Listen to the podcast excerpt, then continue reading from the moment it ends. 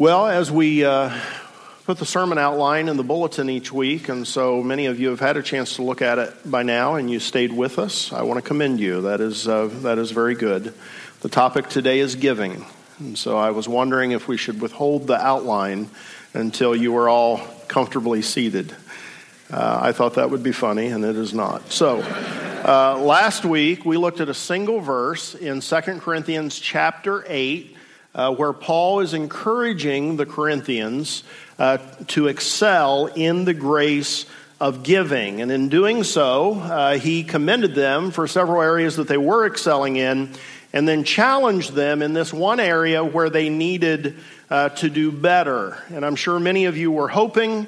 Uh, that the last few minutes of last week's sermon were all you were going to hear on the topic of giving, but it is not so. So, uh, we are spending today looking more closely at 2 Corinthians 8, which means considering the topic of giving, because that is what this chapter uh, deals with.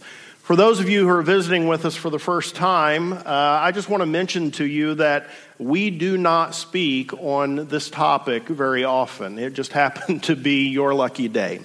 And, uh, you know, somebody has to be visiting when we, when we talk about this. Uh, in 10 years as a church, we've only talked about this a handful of times in the Sunday uh, service. And I share that just to mention that if you have ever been exposed uh, to a church where there was an overemphasis on this topic, uh, that simply is not the case here. I believe our, any of our members would affirm that for you. Uh, but, you know, friends, this is a topic that's in the Bible. Jesus himself had a lot to say about money. And it's a topic that we really can't shrink back from uh, just because some have wrongly overemphasized it or approached it in a legalistic or unkind way.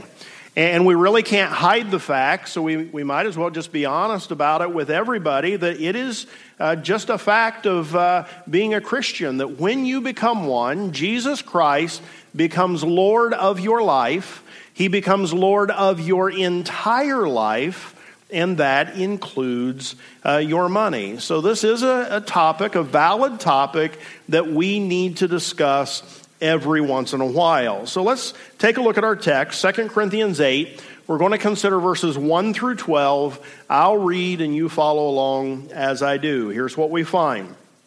And now, brothers, we want you to know about the grace that God has given the Macedonian churches. Out of the most severe trial, their overflowing joy and their extreme poverty welled up in rich generosity. For I testify that they gave as much as they were able and even beyond their ability. Entirely on their own, they urgently pleaded with us for the privilege of sharing in this service to the saints. And they did not do as we expected. Some translations say they exceeded our expectations but gave themselves first to the Lord and then to us in keeping with God's will. So we urge Titus, since he had earlier made a beginning, to bring also to completion this act of grace on your part.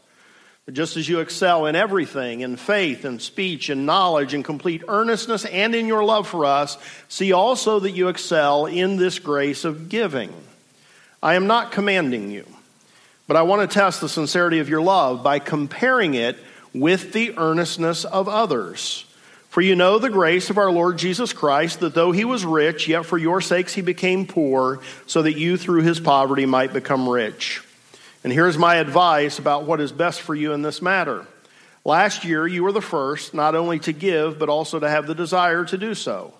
Now finish the work, so that your eager willingness to do it may be matched by your completion of it according to your means.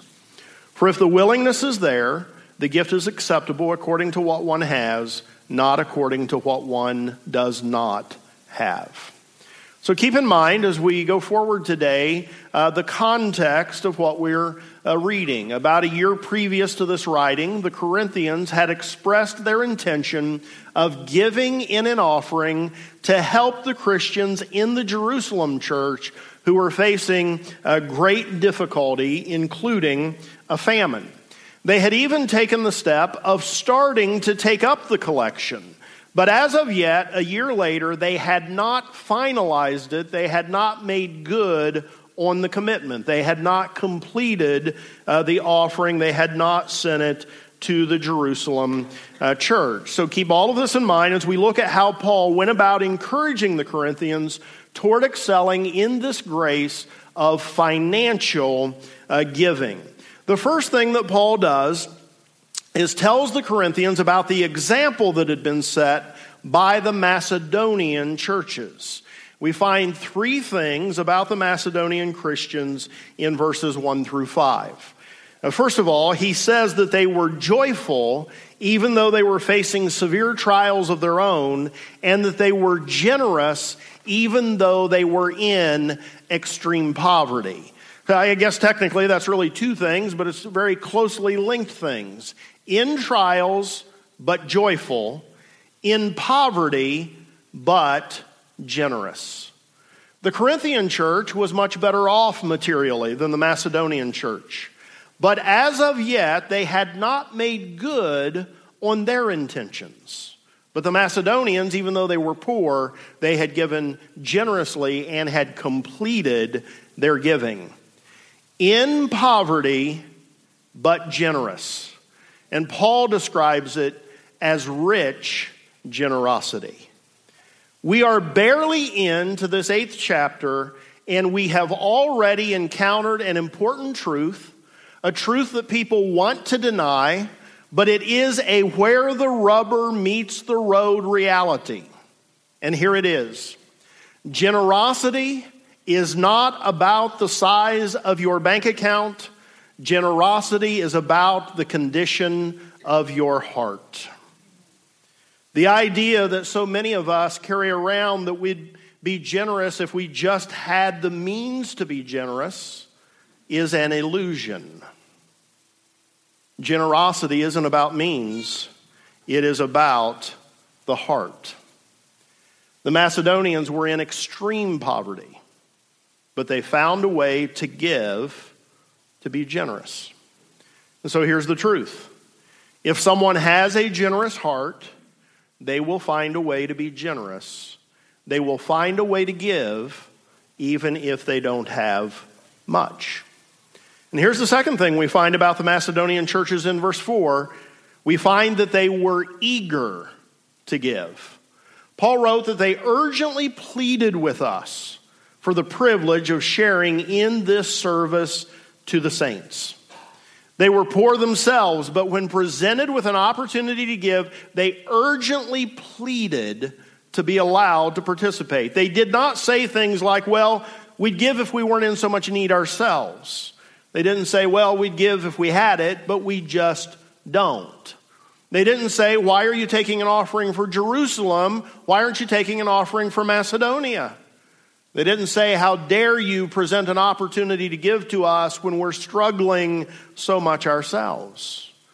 No, they were eager to give. They urgently pleaded to be allowed to participate in the offering. Friends, I uh, present to us today that this is supposed to be the attitude of all of those who have been on the receiving end of the extravagant grace of God. Those who have freely received the grace of God, our hearts are supposed to be so captured by what God has done for us that we take on that same attitude of extravagant grace, of extravagant generosity. I want to assure you today that I don't say anything that I'm going to say today as one who has arrived. I share it as a fellow traveler challenged by the example of the Macedonians. When we have an opportunity to give presented to us, are we eager? Are we inclined toward generosity or are we reluctant? Or worse, are we annoyed? Or worse, are we hostile even? Or do we practice the extravagant grace that we've received? Do we practice the extravagant generosity that we've been on the receiving end of?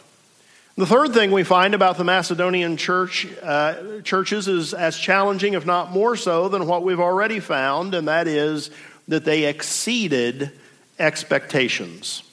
Verse 3 For I testify that they gave as much as they were able and even beyond their ability. Verse 5 They did not do as we expected. Again, some translations say they exceeded expectations, which is the sense that is contained in this. But they gave themselves first to the Lord and then to us in keeping with God's will. I think verse 5 is a little hard to understand at first reading, and so I want to share what William MacDonald has said uh, about it. He writes that this sentence means, quote, that first there was a complete committal of their lives to Christ, then they willingly gave themselves to Paul in the sense that they wanted to help in the collection for Jerusalem. And he goes on and writes, They said to Paul, in effect, We have given ourselves to the Lord, and now we give ourselves to you as his administrator. Tell us what to do, since you are an apostle of Christ our Lord. They gave beyond their ability, they exceeded expectations. Now, let me share what I uh, think giving beyond your ability is not. Uh, I don't think this means they borrowed from their neighbor to give. I don't think it means they went into debt to give.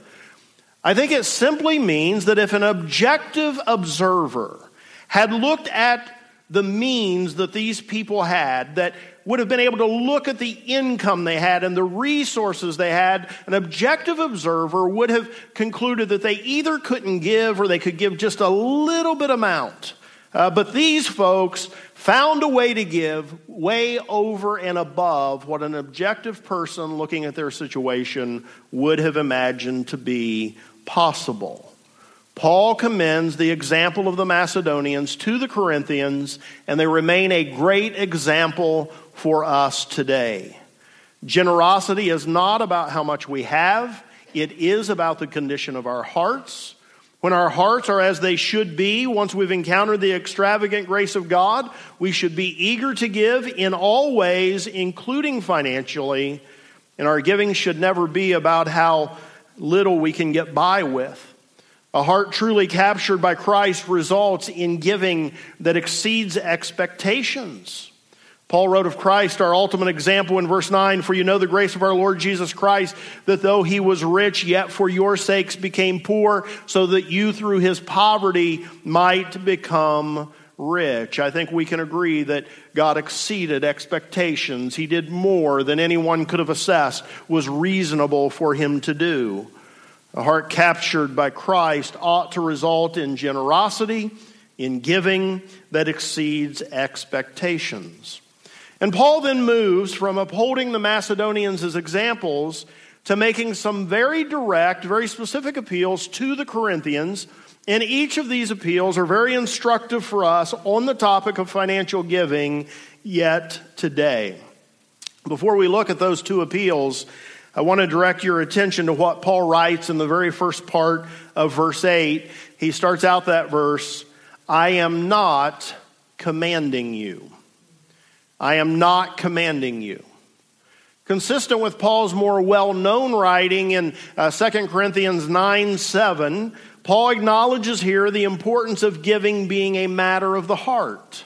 It isn't to be done reluctantly or under compulsion. It's not a matter of legality.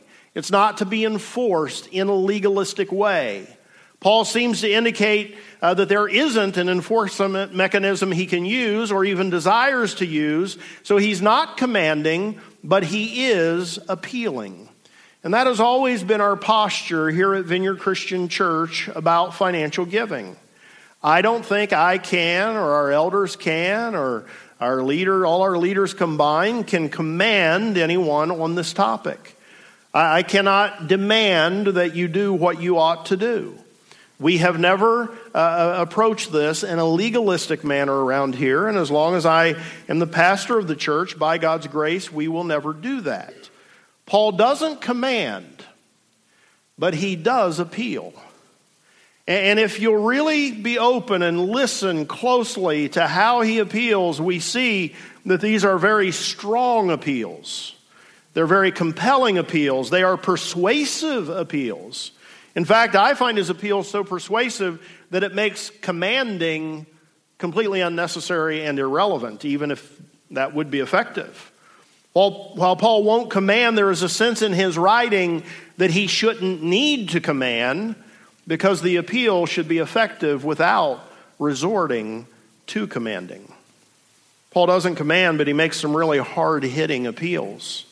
And so let's consider them today. Verse 8 I am not commanding you, but, but, there's always something good coming.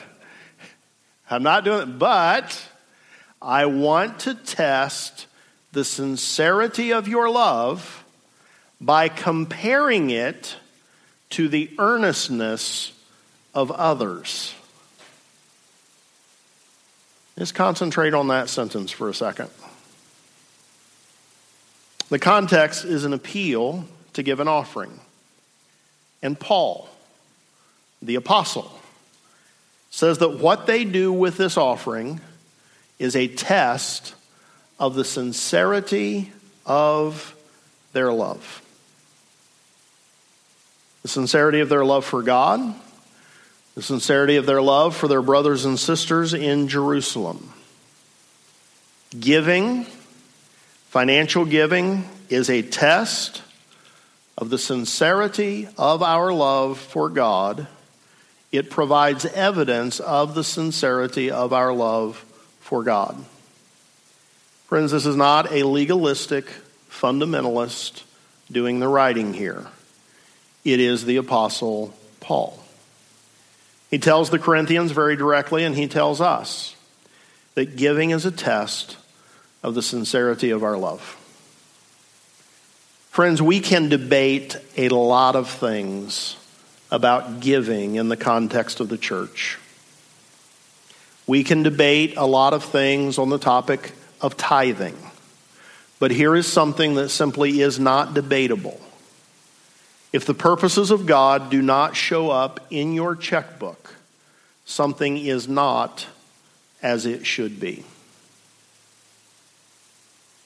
I love my kids, and they show up in my checkbook. I love my wife, and she shows up in my checkbook. Not as much as she thinks would be more reasonable, but she does show up there. And in fairness, I should acknowledge she puts things in the checkbook as well. Let the record show. Things we love show up in our checkbooks. It's just a fact. It is a fact. It is an indisputable fact. If you love God, he is going to show up in your checkbook. You are going to give to His work in the world if you love Him. Paul says giving is a test of the sincerity of our love. He doesn't stop there. He also says that He is testing the sincerity of their love by comparing it to the earnestness of others.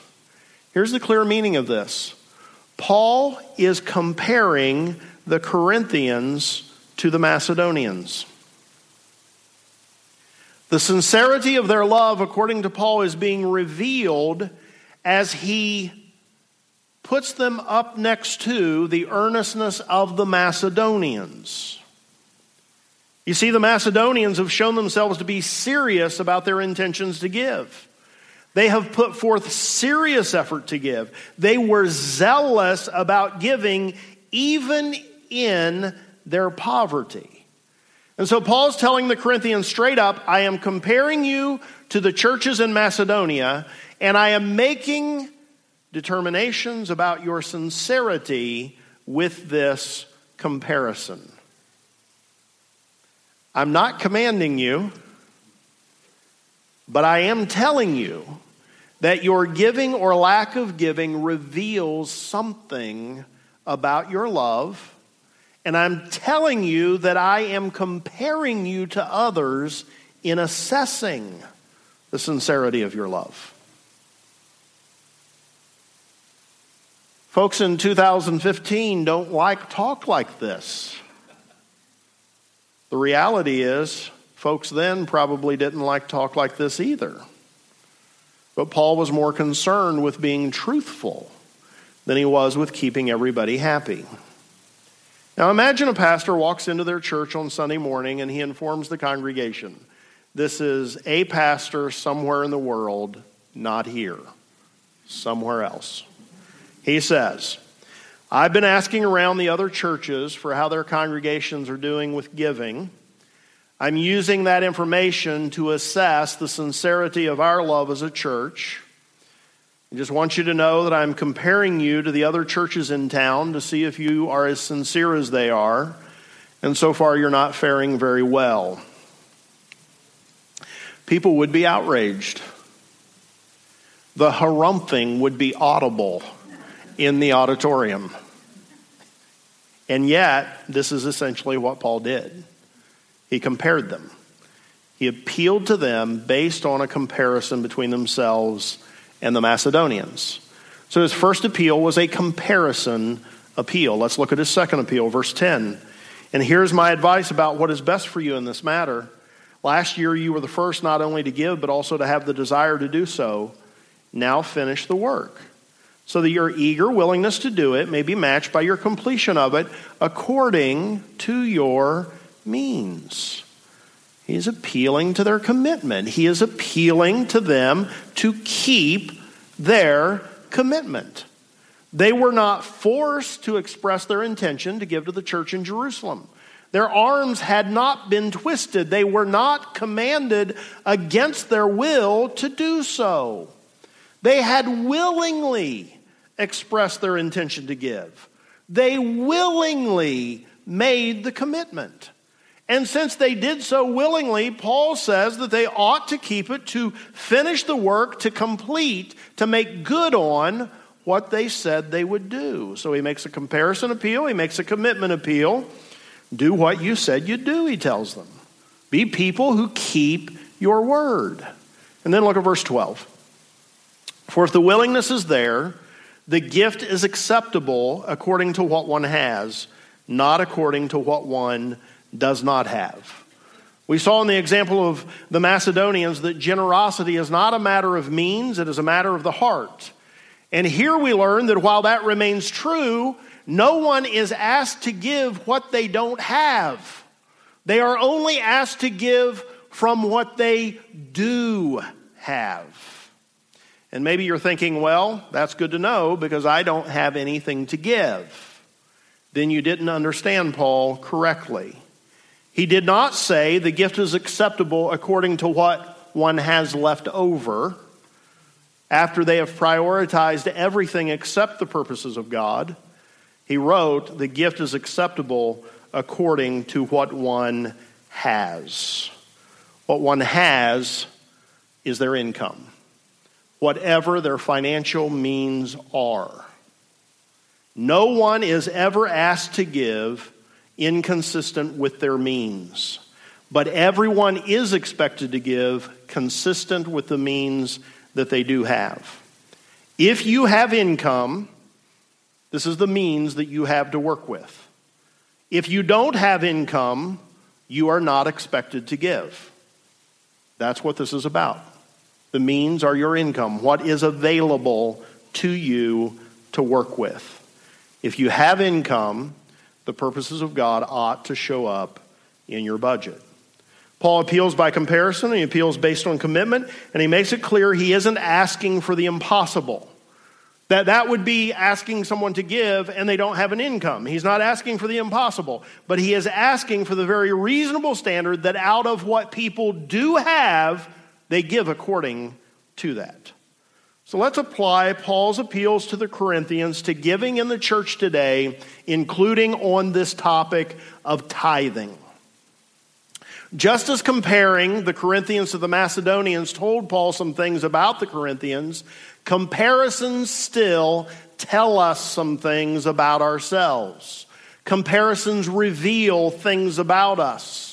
Remember, Paul is testing the sincerity of the Corinthians' love according to how they compared with the giving of the Macedonians. So here's how we can apply this in our own lives. I'm not going to compare anybody, but I'm asking each of us individually to engage in a comparison. Here's an example. You know, your brother or sister in Christ is committed to giving a substantial portion of their income to the work of God in the world. And you know you're not giving substantially perhaps not giving at all. That comparison between the brother and sister who you know is committed to it and yourself who you know uh, you are not committed to it should cause a person to ask some questions about themselves.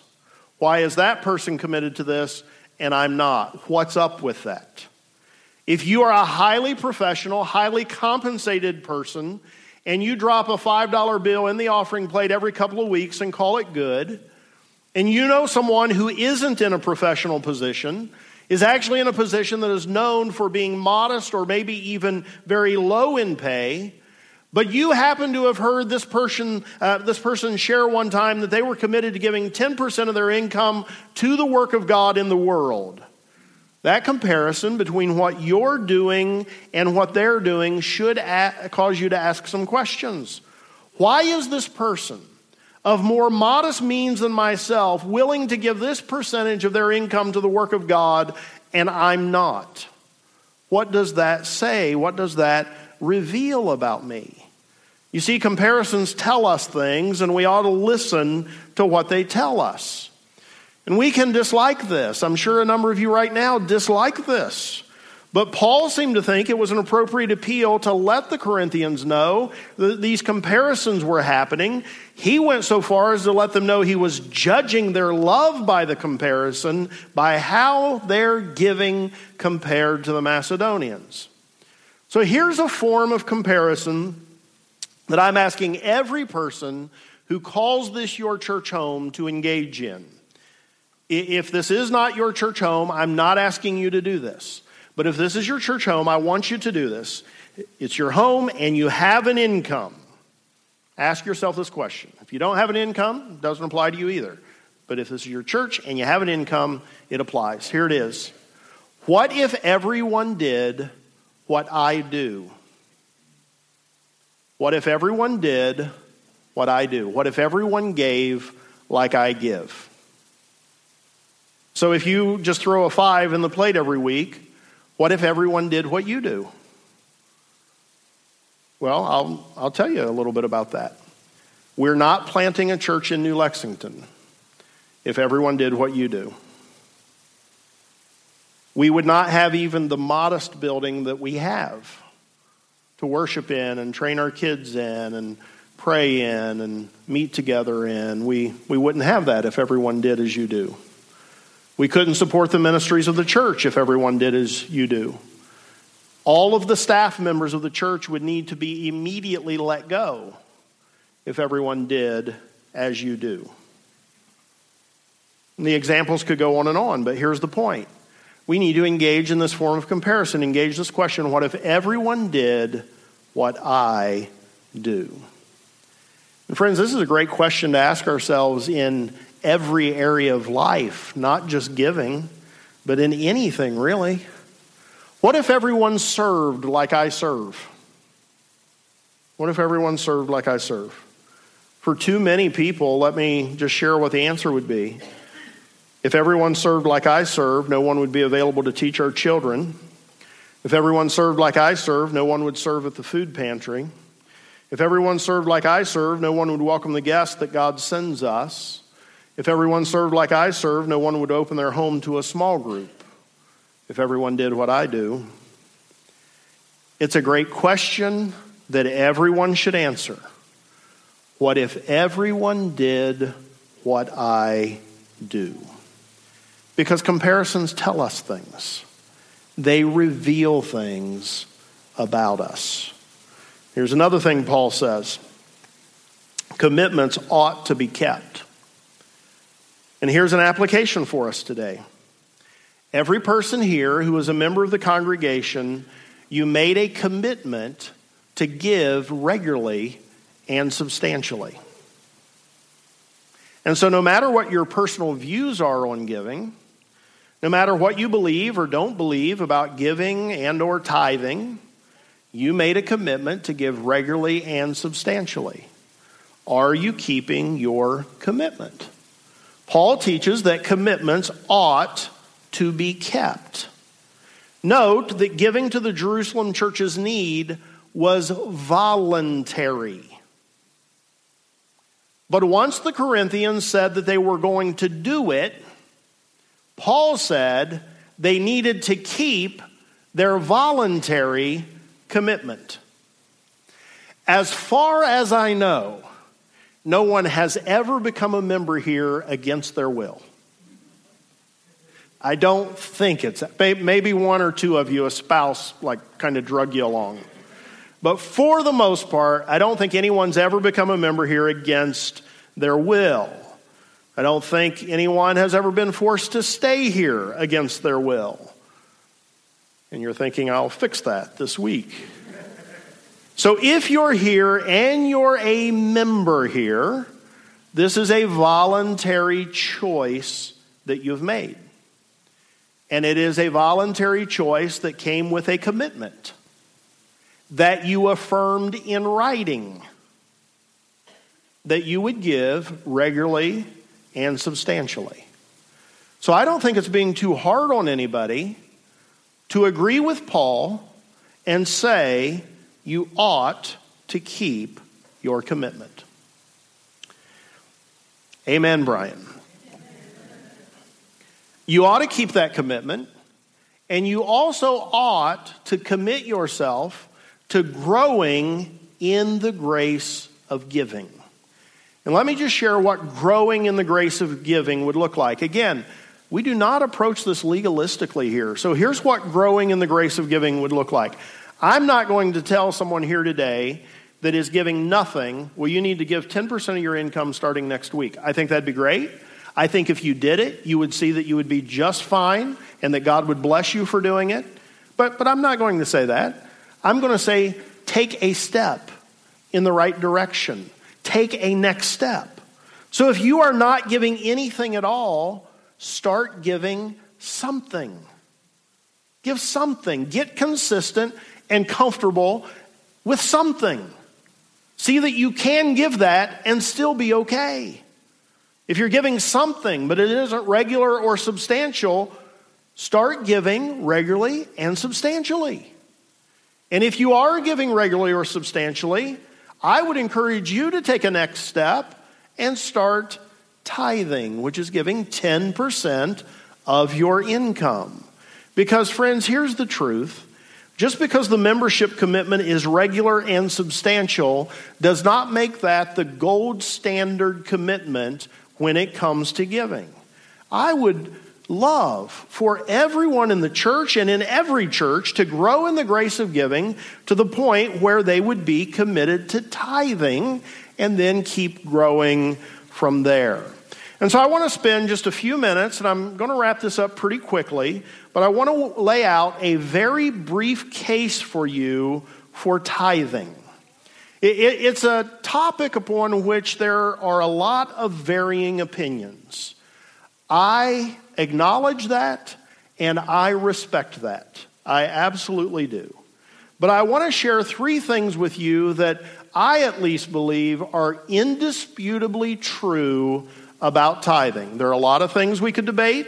I think these three things are indisputably true. Number one, tithing is a biblical principle. Now, notice what I've said it is a principle. I did not say it is the most important topic in the Bible because it isn't. I did not say there isn't room for varying opinions on tithing because there, there is room for such things. But it's indisputably true, in my view, that it is a biblical principle. It predates the Mosaic Law, it shows up throughout the Old Testament, and even in the New Testament, where people are so fond of saying that tithing doesn't show up, when Jesus rebukes the Pharisees for being more concerned about tithing than they are more important matters, he's clear to say that they need to give the greatest attention to the more important matters while not neglecting tithing.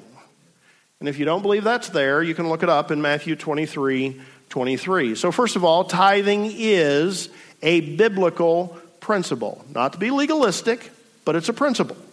Secondly, tithing has been the practice of much of the Christian church throughout much of church history. Again, note what I have not said. I did not say there has never been any variation. I did not say that church history shows that tithing has been practiced by the church in all places and all times. In fact, my best, admittedly modest with the time I had available, but the, the research that I did on this this week uh, kind of revealed that it appears that the first few hundred years of the church existence, the emphasis was on giving more generally rather than tithing specifically, and that it was probably around the fifth or sixth century when tithing started to become the norm for the church. But that doesn't change that it is indisputably true that it has been the practice of much of the Christian church throughout much of church history. And I know there are some here today who are probably tempted to think, with me being honest enough to share what I just shared with you, that if it can't be proving that, proven that tithing has been front and center in all places and at all times in the church, then we should not bother to embrace it as the norm today. And I'd simply remind you that there have been a lot of good things about the Christian church that have developed throughout the history of the church. And I'd like to remind you that it's not unbiblical for the church from time to time to say, it seems good to us and to the Holy Spirit to do whatever it is. That's what they did in Acts 15. Provided that thing is not forbidden in Scripture or inconsistent with Scripture, there is nothing wrong with it. And so it is indisputable that tithing is a biblical principle. It is indisputable that tithing has been the practice of much of the Christian church throughout much of history. These are very solid reasons why someone would affirm the practice today. There are a whole bunch more reasons that I'm not going to go into today, but there are, uh, those are two solid reasons why someone would affirm this practice today. And this leads to my final point on this brief case for tithing. Tithing is a biblical principle, but what if it wasn't? Tithing has been practiced by much of the Christian church throughout much of church history, but what if it hadn't? Would there be anything unbiblical or inconsistent with the teaching of Scripture if tithing was simply a practice that the church at any point in time decided to appeal for its members to do as a means of supporting the mission of the church in the world? I believe the answer to that question is absolutely not. You see, the Church Universal and all local churches are voluntary association entities. And there is absolutely nothing unbiblical or inconsistent with Scripture for the whole church or individual local churches to say to its members, as a matter of general practice, because of our love for God and the importance of fulfilling the job that God has given us in the world, we are asking that our members commit to giving 10% of their income to the mission of God through His church in the world. Nothing wrong with that at all. So, tithing is a biblical principle that's been practiced throughout much of church history. But if you have convinced your th- yourself that those things are not true and you will not let go of that thought, let it be known that there's nothing unbiblical or inconsistent with the Bible for a church to say, because we value the cause of Christ enough, we ask our members to fund the work of God in this way give 10% to God's purposes in the world. Friends, I pray that all of us would be committed to growing in the grace of giving. If, if you are not giving, start. Start. Take that next step from wherever you are at. Let's be open today to learn from the example of the Macedonians. Let's be open today to receive Paul's appeals, the comparison appeal and the commitment appeal, and allow those appeals to bear the intended fruit in our lives. And let's never forget that if God has our hearts, if we love Him, He is going to show up in our checkbooks. And so, my appeal for every one of us here today is to commit yourself to growing in the grace of giving to commit yourself to excel in this grace of financial giving. Why don't you stand?